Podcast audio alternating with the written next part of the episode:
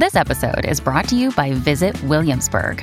In Williamsburg, Virginia, there's never too much of a good thing. Whether you're a foodie, a golfer, a history buff, a shopaholic, an outdoor enthusiast, or a thrill seeker, you'll find what you came for here and more. So ask yourself, what is it you want? Discover Williamsburg and plan your trip at visitwilliamsburg.com. Welcome to the New Books Network. Welcome to the Imperfect Buddha Podcast, the podcast that dares to think differently, with your host, Matthew O'Connell, featuring interviews, long form conversations, and think pieces exploring theory and practice within a 21st century practicing life.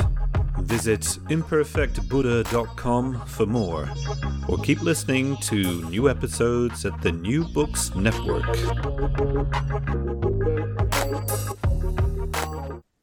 Today I'm speaking with Curtis White, and we're going to be talking about his book, which brings together transcendence and the Dharma, two themes we have been speaking about for quite some time now here on the podcast, so it's going to be interesting my first question is really not just about this book, but about uh, many of your books, which have great titles, and they're titles which speak to some of my, my own interests Lacking Character, The Science Delusion, uh, Living in a World That Can't Be Fixed. Uh, that's a great one.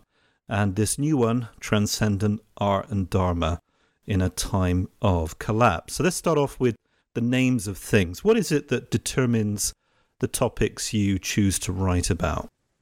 You know, my orientation is uh, very much uh, because of where I grew up uh, in San Francisco area in the late 60s.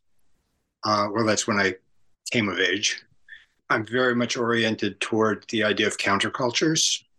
And it seems to me that Buddhism is, is in essence, a counterculture working against this, the stream of the world. But as for where uh, ideas, particular ideas and essays come from? You know, I, what I've been telling people recently is is that I, am starting to believe in the idea of a muse. Hmm. I thought I was done writing nonfiction.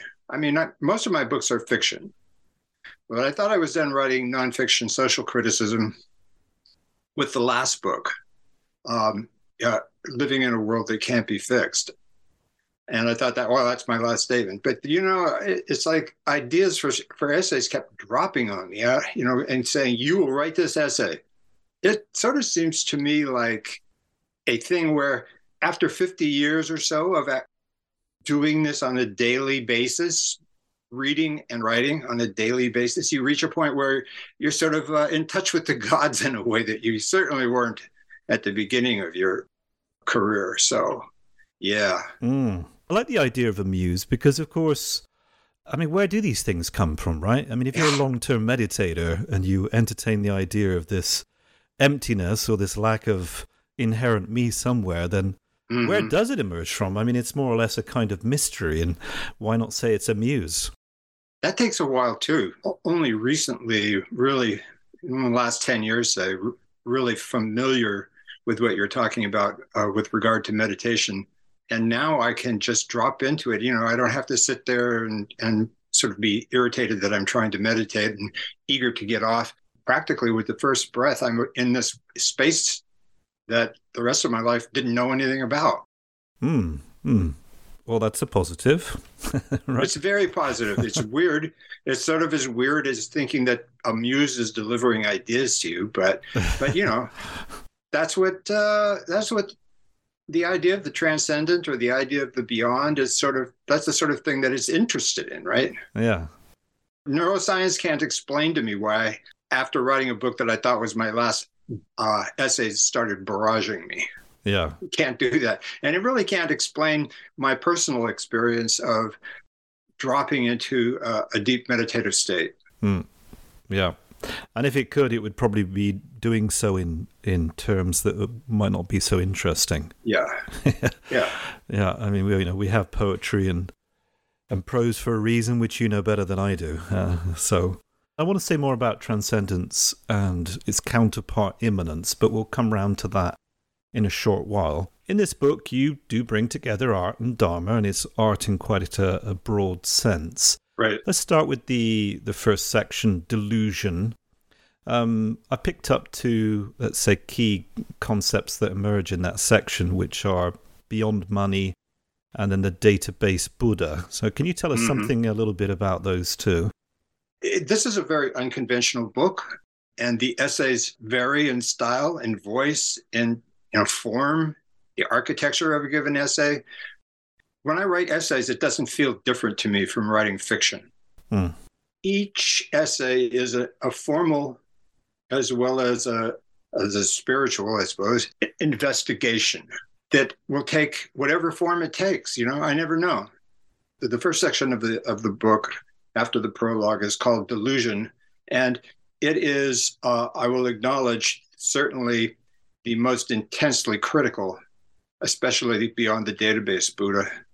I'm not an expert in anything. If I had to say, well, what, you must really know something after all these years of practice and the skill that I acquired as a as a student of literature is close reading, mm. and so I do a really thorough close reading of uh, a couple of books in that section let me let me say one one other thing about what kind of essays these are. First, I think they're literary essays because I'm finally a literary essayist, hence the varied styles. Hmm. But the other thing I would say is that it's a Marxist ideology critique, a Western Marxist ideology critique in the spirit of, well, in the spirit of Marx himself, but also of Adorno mm-hmm. and uh, Marcuse so what I look at there is uh, this confluence of um, neurodharma, as it's called, and in other words, a, a, understanding of dharma that is based in the sciences, mm-hmm. and corporate dharma, where employee stress reduction is the name of the game, getting them ready to come back. It also, as I say, helps the corporate brand. If Google can say we have this this Buddhist search inside yourself institute and inviting all of these leading uh, Buddhist thinkers to our conferences every year. In many ways, that's just an, an attempt to enhance the brand. Mm. So, yeah. Oh, Google, they're that wonderful corporation that does Buddhism. so, it's corporation science. And uh, the other thing is the secular Buddhist movement, which I think is hand in glove with the other two, in which it is denied well, basically everything you think you know about Buddhism is denied. You can't start with the uh, the Four Noble Truths anymore because those been done away with. Creating a completely different notion of Dharma that is rooted or based in the sciences, and uh, also emphatically denying any possibility of a Buddhist beyond, another a transcendent Buddhism. Mm. Yeah, there's quite a bit in there um, in terms of the secular Buddhists, because I think I mean we had um, Ron Purser on. We had a, a, chat with him about his uh, mindfulness book a few years back. Certainly critiques the co-option of mindfulness practice and meditation more broadly by these big corporations, which, you know, it seems like an inevitability in the end because it doesn't cost anything. right? right? Well, it, right? Uh, Google probably spends some money on it, and Amazon with its Amazon program. Right, but compared to what they're they're earning, I mean, it's it's basically nothing, right? Yeah, yeah. But um, the reason you feel that it's inevitable is because this is not a new story. This is a story that's over 200 years old, going back probably to the forming of the Royal Society and Newton, and certainly to Darwin and Darwin's bulldog, Thomas Huxley, mm. sort of later in the 19th century, where they basically said if religion is going to exist, it's going to exist in the way that science will understand it. Otherwise, we don't think it should exist. Mm-hmm. Yeah. My feeling is that uh, this moment with corporate Buddhism or neuro Buddhism or secular Buddhism is just a continuation of that mm. history. It's not, and it's not just science. I think really that science, as Chris Hedges says, is is in this case the handmaiden of barbarity. He said, but hand, the handmaiden of capitalism for sure. Mm-hmm. So the thing that makes it inevitable, one, is that history. because capitalism and science don't like competition, oddly enough, for capitalism. Mm. And if they see something that they think is going to be ideological competition for them, express a, a view of the world that doesn't have its imprimatur on it, then they will try to co opt it. Thomas Frank had a, an interesting book in the 90s called The Conquest of Cool, in which he talked about how Madison Avenue had co opted the counterculture. Mm-hmm. But the, the formula for that, that I'm very fond of, is basically capitalism knows that it will have enemies, but if it must have enemies, it will make them itself and in its own image.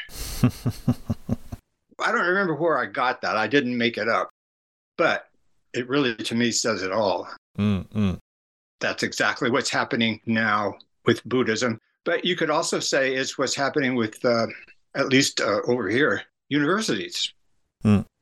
You know, the corporate takeover of universities just keeps going and going.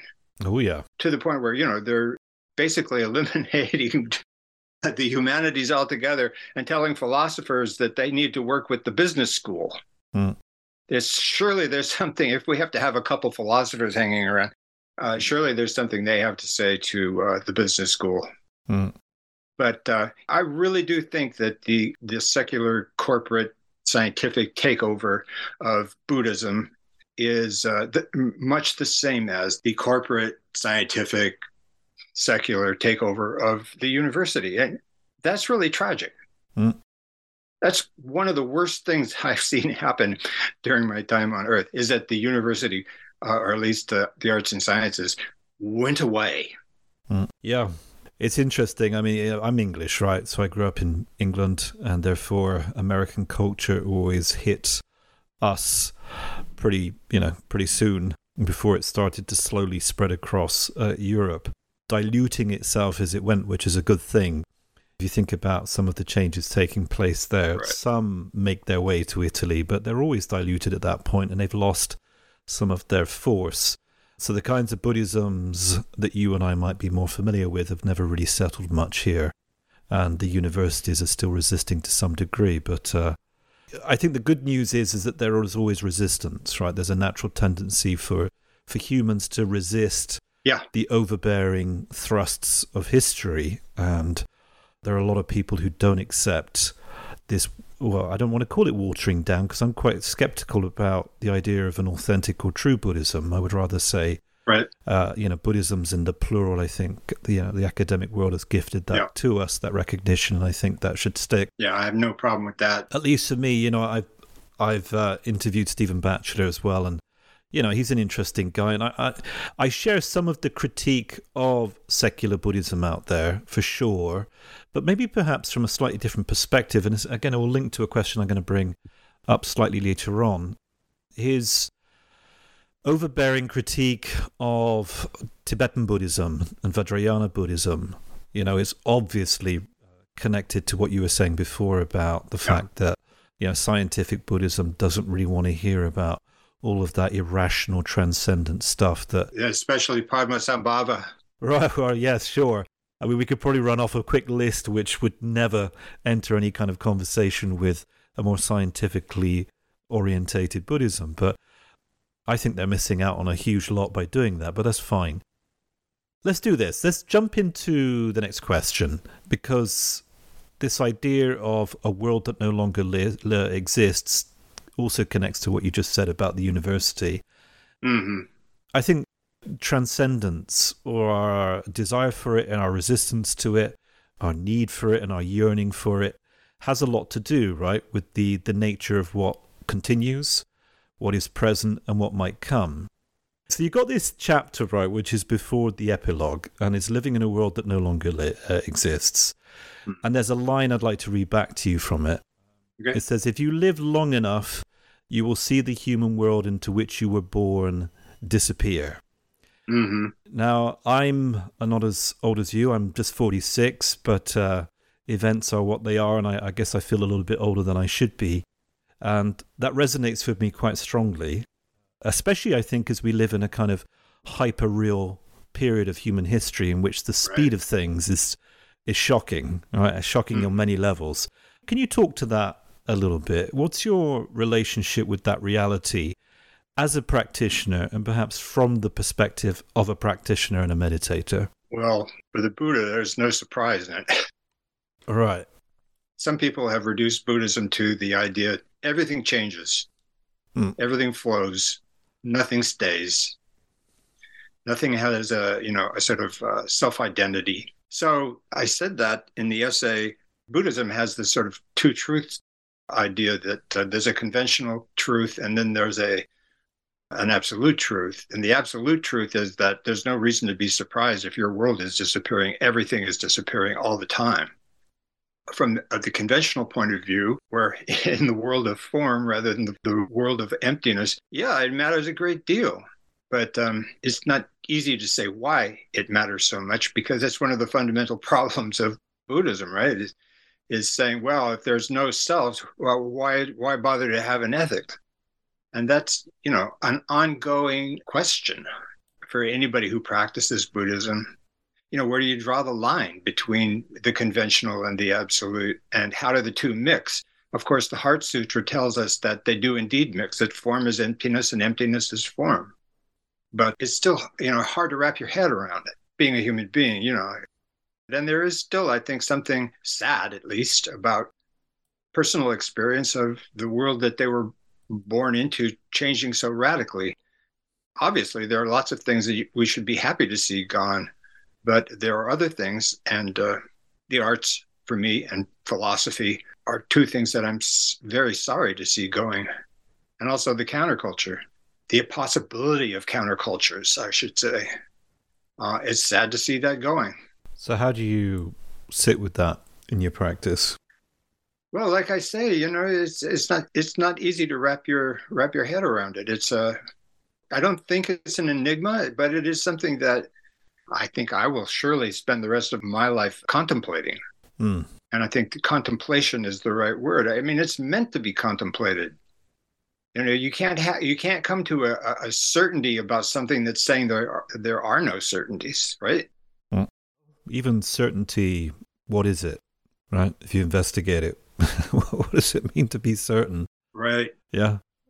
right. And, you know, it's not that I'm anti-science because I love to read uh, popular science books. You know, Mm. I'm not a. I'm not a scientist or a mathematician or anything anything like that, but I love to read books about geography and of course physics and usually popular adaptations of that kind. Mhm. But um, it seems to me that the that science's problem is basically that it doesn't know to say when. It doesn't know when to say good enough. Because what I want to hear science say uh, with relationship to the transcendent is not that it doesn't exist at all, but that it doesn't know. Just Hmm. that. Hmm. We don't know. Is there some kind of beyond? Is there an afterlife? We don't know. Is there something called consciousness? Is there something called the mind? Is there an original mind, God save us? I think they should say, don't know, because that would make them an awful lot like Buddhists. For me, Buddhism is the don't know religion. Mm. Although there are plenty of Buddhists out there who do seem to know a lot. right but but there's also plenty of buddhists like uh well Ajahn Chah was very fond of saying taking questions from his students and saying "Mm, mm, not certain Mm. Don't know everything but for him was a, a matter of uncertainty Yeah. I think I'd be cautious about speaking about science as a kind of entity. But I hear, you know, obviously, you know, of course, I, I hear you. I just think as an intellectual discipline, it's quite useful to avoid that.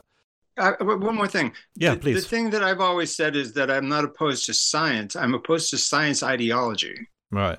Yeah. Isn't that called scientism? Yeah i suppose Yeah.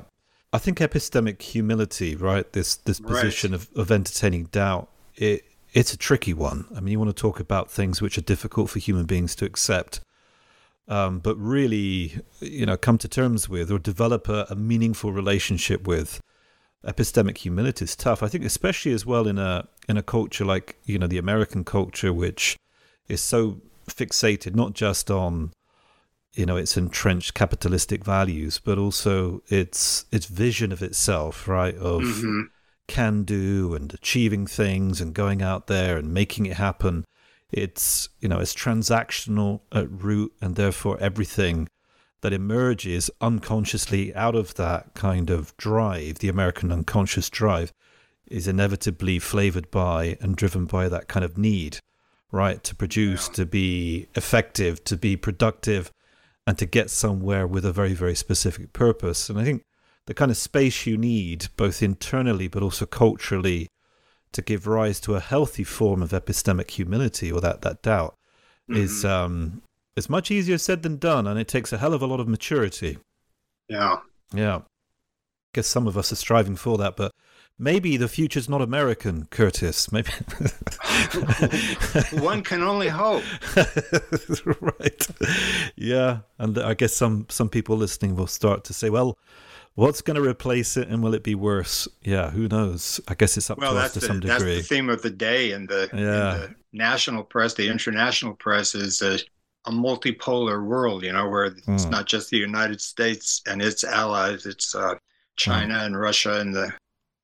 Don't forget Europe. Maybe Europe can do something useful too. Europe is usually thrown in with, uh, you know, NATO and the United States, but uh, I, I, I love to see a really independent Europe. Yeah. Uh, there could be some interesting developments taking place in Europe in that direction, but we'll see. We'll see. Um, okay, so let me dig out my next question for you so we stay close and intimate with your text. Let me stay a little bit longer with that chapter, uh, which was one of my favorites actually. There's a nice James Joyce quote in it, and you know, I can't. I can't give up the opportunity to mention Joyce because I live in Trieste in Italy, which is where Joyce lived for several years. And we've got his statue just around the corner from uh, where I teach. Ah, lucky you. And uh, I think this quote actually does relate to what we've just been saying, which is that it's is pertinent to a you know world that is saturated by speed of change mm-hmm. and the mm-hmm. kind of tension between terror regarding imagined futures, but also something you must be very aware of: this overbearing presentism, which seems to have gripped all of us with our attention yeah. spans, right? So the right. quote is the following, and we'll see if any listeners know it. I will not serve that in which I no longer believe, whether it calls itself my home, my fatherland, or my church. Is Joyce only speaking for you about America here, or Buddhism, or another master that we haven't spoken of yet? It spoke to two things, at least. Uh, one, my love of Joyce, and uh, and the second is uh, it's a very, in spirit, a very countercultural thing to say. Mm. And for him, what's on the other side of not living through those institutions as much as they bore down upon him and every Irish person of, of the time and probably today, as much as they bore down uh, upon him, this was part of why he left Ireland was uh, to free himself in a very physical way from the institutionalized pressure of uh, Dublin in particular, but Ireland in general. That's what his uh, book of short stories, Dubliners, is all about. If you read those stories consecutively, each story is about the failure of a person to escape. mm. And as you go along, they get closer and closer and closer to escaping until you get to the last story, The Dead, and Gabriel Conroy. And uh, Conroy is the closest to succeeding and leaving, but in the end, you know, he's looking out the window and and looking at the snow is general all over Ireland. They're being buried. The title of the story is The Dead, and that snow is the burial of the dead. So he was quite emphatic about Ireland as death and life for him. And what he saw as the way to life was uh, through the arts. Hmm. Yeah, he understood the artist as uh, the high priest of the imagination. And he thought, uh, he saw himself as a writer, uh, as somebody at a godly remove, paring his nails while whatever havoc was going on in the story went on. Interesting. As if I remember correctly, um, he actually completed the Dubliners uh, whilst living in Trieste. So that's an interesting yeah. connection as well. Yeah. Yeah. And started work on a book I have never read, but I guess you have, which was Ulysses. With each reading of it, uh, A, a lot of questions get resolved. Mm. and B, the book becomes deeper and more deeply and deeply human. Mm-mm. Nice.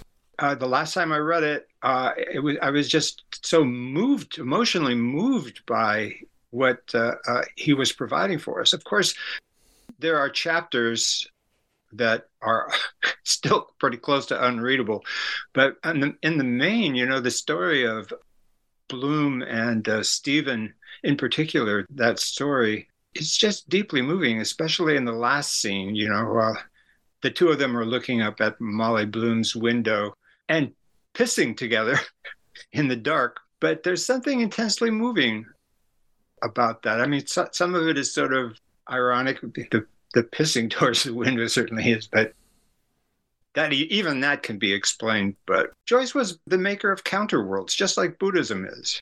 Well, not not just like. well, they they share in their humanity, right? Right. Isn't right. that the point where we can actually Yeah. meet each other, including, Right. you know, these figures, uh, real or imaginary, across history? As a word that comes to mind in, in listening to the way you described your relationship with that text, which very nicely bridges to another quote uh, you use in the book, which I want to uh, move on to. Um, the word is intimacy. It's Mhm. a word I appreciate very much. It's not a very fashionable word these days, but it, it has so much depth to it, just to, again, resonate with what you were saying. And you bring in a, a quote from Dogen as well, which is that enlightenment is the intimacy of all things. And in many ways, you know, we kind of honor our ancestors by being intimate with their things, Right. such as their texts, right? Right. and the ability to appreciate each other you could argue is is an act of something quite sacred it is a form of transcendence Right. from the kind of the monotony of the familiar right The quotidian. the quotidian you know part of the consequence of modernity and the science uh, you were critiquing beforehand and secular life and the kind of refusal of transcendence or or I would argue the the reluctance to re-engage with its consequences and in both its potentialities and its absence is that we have this increasing spread of uh, alienation which has obviously been intensified through mobile phones and the internet. And it's interesting because that alienation, in a sense, is you you could argue, and maybe this is something you'd agree with, is forced upon us by the scientification of all aspects of human life, and we could even add to that the um, the desire to politicize every single corner and aspect of human life, right? Right. So whether you know it's the father figure of God or the rugged wild earth or our sensual body and alternative communities, uh, whether they be counterculture or otherwise, in, they all become forces that are counter to the prevailing mood of the need to always be on online, you know, hooked up, connected, and productive. Ah. And I think you know Dogen is also a reminder that you know to counter such alienation Hmm. is probably a kind of human must, right? Maybe it Right. restores at least some sense of the natural order of humans being, you know, animals in a living world. Yeah. Right. How do you how do you see art and Dharma possibly helping not just you and I, but even this new generation which seems more alienated than ever to Yeah. discover something like intimacy? Let me let me say something about alienation, uh, and then I might ask you to ask that question again because it's an Sure. important, important question. But the the concept of alienation is the is one that I associate mostly with Marx. But uh, three important figures in my intellectual and spiritual development: the Buddha, Marx, and also Nietzsche, all begin with the premise that we are not who we are and that the, the whole purpose either of for spiritual or political or philosophic uh, movement is to become who you really are. For buddhism that is of course to discover your buddha nature but in marx i suppose it's more like human nature and in nietzsche it's to become everybody should be becoming uh, godlike really in the way that he puts it is an is a doable aspiration i think A- ask me that question again Sure. Although, you know, I'd be tempted to challenge that idea of wh- who you really are. it's so rich. Even in the Buddhist world, the, the idea of that question being answerable is a funny one. But uh, the question was as follows How do you, or do you, is it possible? I guess I could phrase it a number of ways, but let's keep it as it is. How do you see art and Dharma possibly helping the newer generations to discover intimacy in a world so hell bent on alienation and superficial forms of it? I quote Coleridge in the book saying that the whole point of poetry is uh, to tear up what you think you know, to tear up what you assume about conventional reality, toss it in the air, and begin again. To me, that is a, a fundamental, the fundamental spirit of, of art. A lot of people think of art history as being the history of uh, evolution of style. Hmm. So, you know, you have the Impressionists, followed by the Modernists, followed by the Cubists, or whatever, you know. Mm. But it's just it's safely relegated to to uh, the evolution of style. But really, it's uh, the same gesture over and over, which is the artist claiming the right to life. Mm. The Buddha, you know, said basically he would said, "Come away, come away with me. It'll just make a new world in the community, the sangha." And I think that's not unlike what art has always beckoned in the West. It hasn't beckoned to everybody, obviously, but you know, the the Buddha almost he tried to refuse to teach, and then a Brahma approached him as he was about to go back into the forest and and sort of said, you know, master, there are some people who only have a little dust in their eyes, and they're the ones that who need your teaching. That that's kind of a division between you know the different human realms, you know, in the wheel of life. There are some that are hungry ghosts, some that are animals, some who are hell beings or the, the god, the demigod. But there's one realm that is the human realm, and that's where and that's where, you know, the Buddha can teach. I certainly wasn't a Buddhist when I started undergraduate work at the University of San Francisco back in 1969. But what I do think that my decision to be a, a literature and philosophy major was a way for me to turn my back on the world as it stood. Thomas Merton in his The Seven Storey Mountain tells exactly the same story in a way that just shocked the hell out of me. Um, he says basically, when he decided to study literature in college, it was his first gesture toward joining a monastic order. Mm. For me, it felt a lot that way, although it didn't have anything like Merton's consequences. But it just sort of said, you know, I'm not interested in any of that. I'm not. I'm. I'm poor, but I don't mind being poor. It seems to be working okay. And so uh, I'm just going to do this because I think it has more to tell me than if I just think about a career or a vocation. And so it was really for me a, a turning of my back on everything that the world told me I should be doing. Principle of which at that time was I the world seemed to think I should go to Vietnam, which definitely wasn't happening. Mm. Let's talk about your choice of Buddhism. So, Zen has its own stories of intimacy with nature and art as simplicity.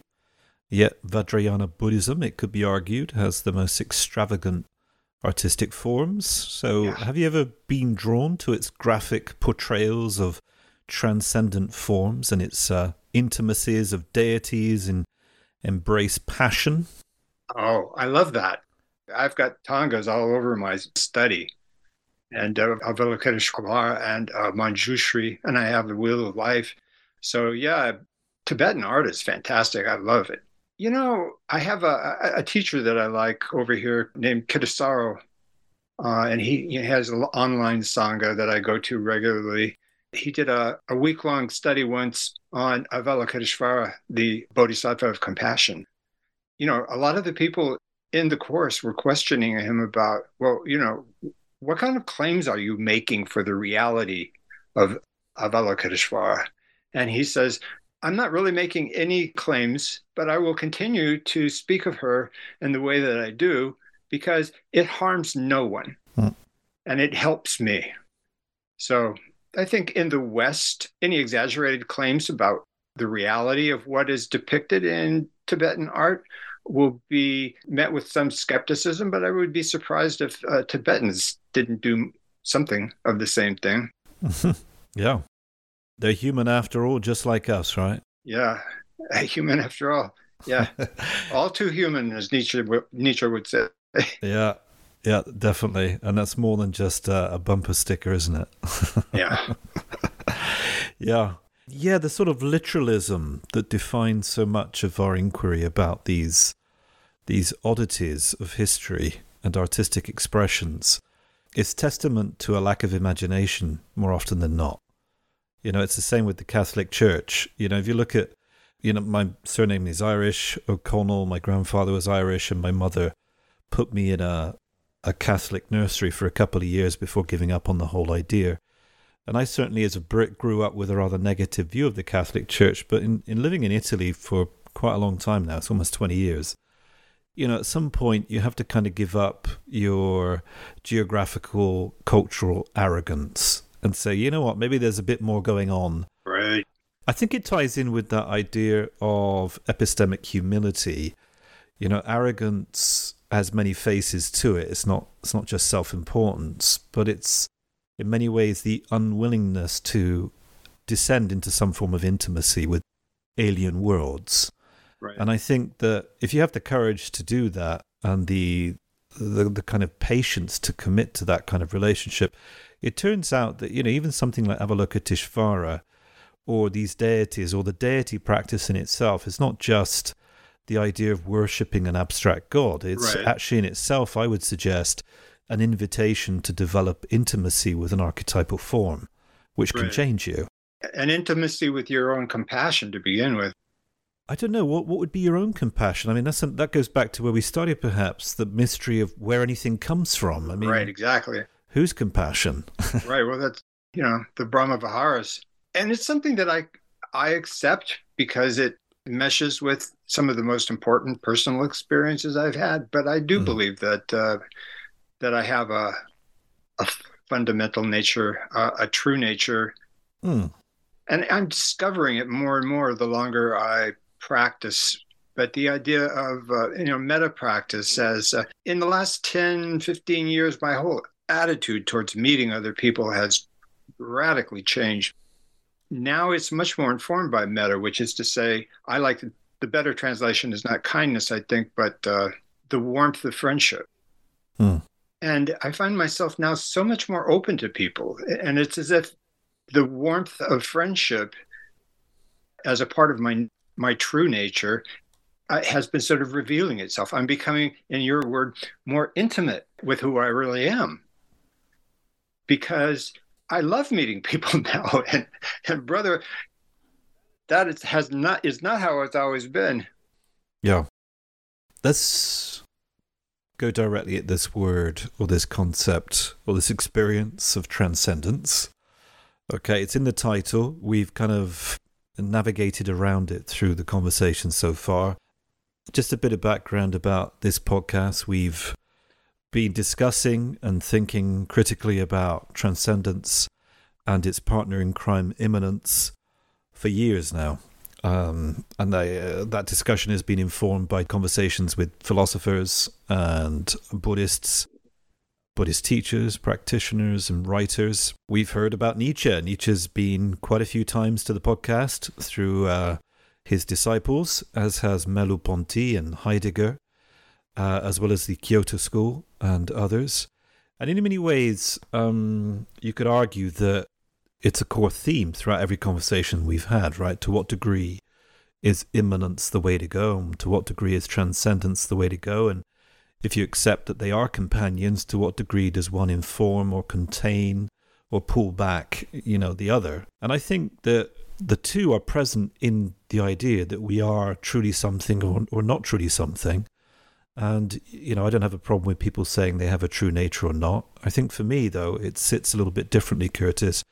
I see it as the kind of fundamental paradox of what it means to be human. Yeah. We both are and we're not.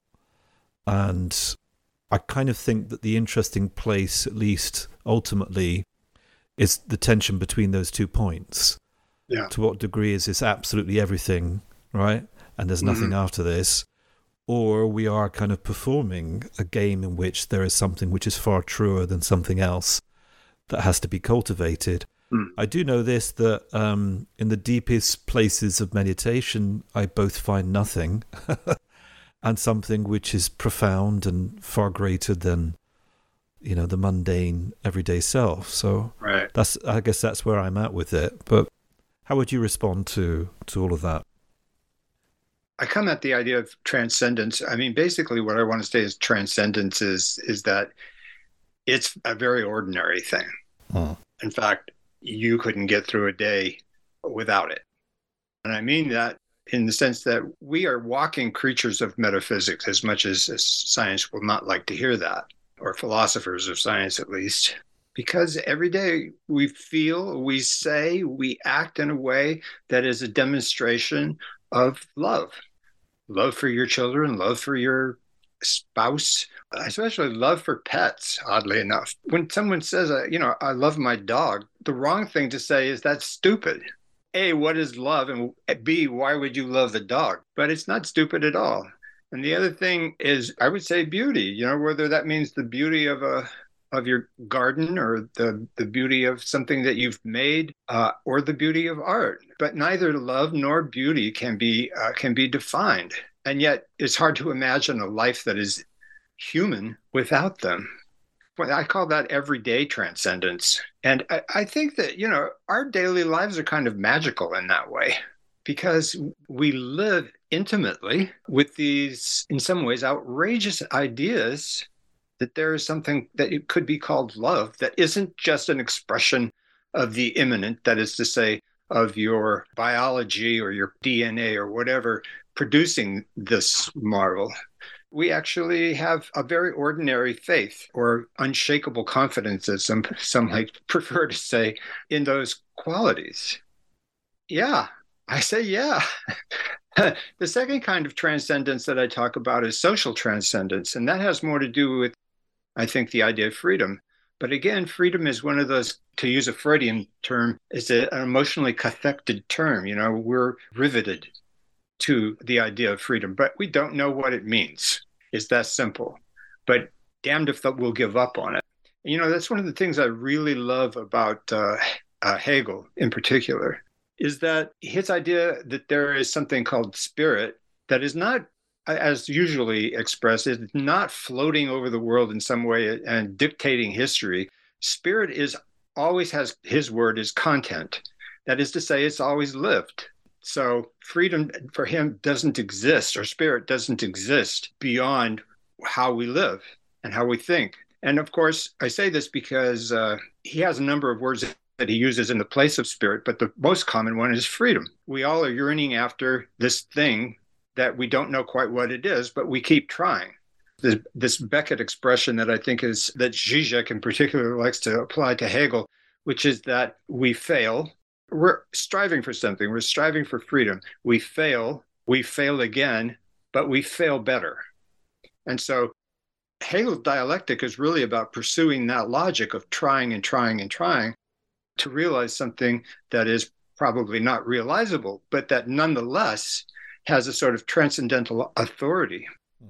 The third way that I talk about transcendence in the book is is actually mystic transcendence, and um, my my favorite uh, explicator of a mystic transcendence is uh, William James and his uh, varieties of a religious experience, in which he says to the materialist skeptics, he says, "Look, not all of them are mad crazy either. People have been having mystical experiences since the beginning of human time. Why aren't you more interested in the experience itself rather than in pathologizing it, saying that the experience is related to us by people who are, for example, speaking with the dead? There was a Netflix uh, series of Netflix things about the experience of mediums and talking to the dead, etc., in which there were, in fact, scientists doing studies about it all. And you know, the, their conclusion was basically that some of these people are frauds, obviously, but a lot of it is inexplicable, especially the experiences of that children relate of earlier lives, past lives. At any rate, those hmm. are the three ways that I talk about hmm. transcendence in the book. And I think ultimately those three ways are one. It's good that you mentioned Hegel and freedom because the last question uh, I have for you really is about freedom you have a, a section entitled It's Not About You, right? Right. Anybody listening attentively will have picked up on, on some of the themes and inspirations and points of reference that are important to you, uh, from Mm. Marx to the counterculture and so forth. But perhaps we can say a little bit more about that anyway. I think that it in itself is a core and fundamentally necessary counter to the kind of Buddhism that you've been critiquing, and that uh, we have also been critiquing uh, throughout the history of this podcast. This kind of turning everything back onto the self, all right, the individual that is somehow self-made and can use whatever practice they like to make themselves better people, more effective workers, etc., etc., which, as you no doubt are fully aware, is is a great way for defining or updating this concept of spiritual materialism that Chogyam Mhm. Trungpa became famous for. A concept and a term I think that's kind of gone out of fashion or been forgotten about by a lot of Buddhists, but should be brought back to life and uh, made made current, right? I'm trying. Well, you're not the only one. uh, if freedom's not about you, well, what are we doing here? Well, freedom's not about you in part because uh, you don't exist outside of the community. You don't exist outside of the relationships you have with other human beings, with the animal kingdom, all the minerals and chemicals that go into making up your body. There's a very healthy sense in which we should realize that we don't exist. That we don't have self-existence. In the United States, in particular, uh, in capitalist culture, it's all about you know my freedom is the freedom to deploy my property in any damn way I see fit, which is the most destructive concept I think in the history of concepts. Beyond Hmm. maybe a of a warrior culture that says "Uh, my freedom is is to do whatever I want and kill you mm. and take whatever you have. You know, they're sort of the Agamemnons of the world. Yeah, let's give a final plug to your book. So, for those listening to the conversation that have enjoyed Curtis's take on such a wide variety of themes, and uh, the book really it reads as a book, but uh, as Curtis was suggesting, it can also be read as a series of interconnected essays on transcendence, art, and Dharma in a time of collapse. And it's out now if you wish to read it on Melville House Books. Curtis, thanks for giving up your time and all the best Yeah. with your, your book and the rest of the year. Yeah, same to you, man.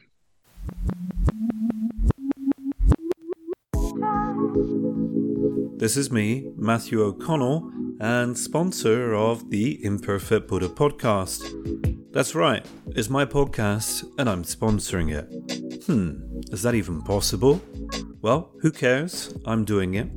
And this is really a reminder that I coach, mentor, and teach folks the weird and wonderful ways of the practicing life. Drawing on person centered counseling, life coaching, critical dialogue, and years of teaching and group facilitation, I coach and mentor folks looking for an alternative to the current market of self help, spirituality, and religion.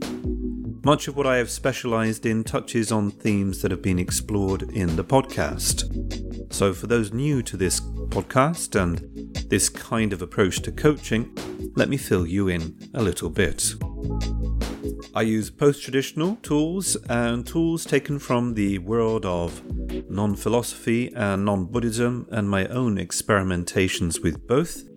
Most of the clients that come to me through this podcast are current or ex Buddhists, ex spiritual types, and those cautiously approaching practice with a view to keep their intelligence and critical faculties intact.